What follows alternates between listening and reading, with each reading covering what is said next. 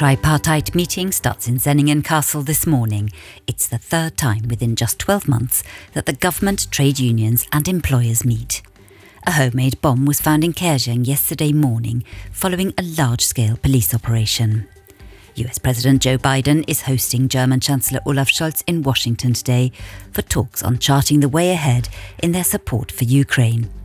US Secretary of State Antony Blinken has urged his Russian counterpart to end the Ukraine war on the sidelines of the G20 talks yesterday in their first face to face contact since the invasion.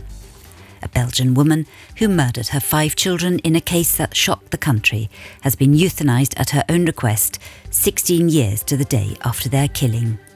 Moving to Luxembourg, the Food Safety Authority has issued a warning over potential metal pieces found in Wiener sausages from the brands Emo and Cobalux. And although every Luxembourg resident is eligible to vote in the upcoming local elections this spring, only 12.5% of foreign born electorate has registered to vote. For more on these stories and for the latest news, head to RTL Today. Friday fog will burn off throughout the morning before leaving sunshine that will share the skies with fluffy and friendly clouds. Temperatures are moving up from around freezing to 5 to 8 degrees in the afternoon.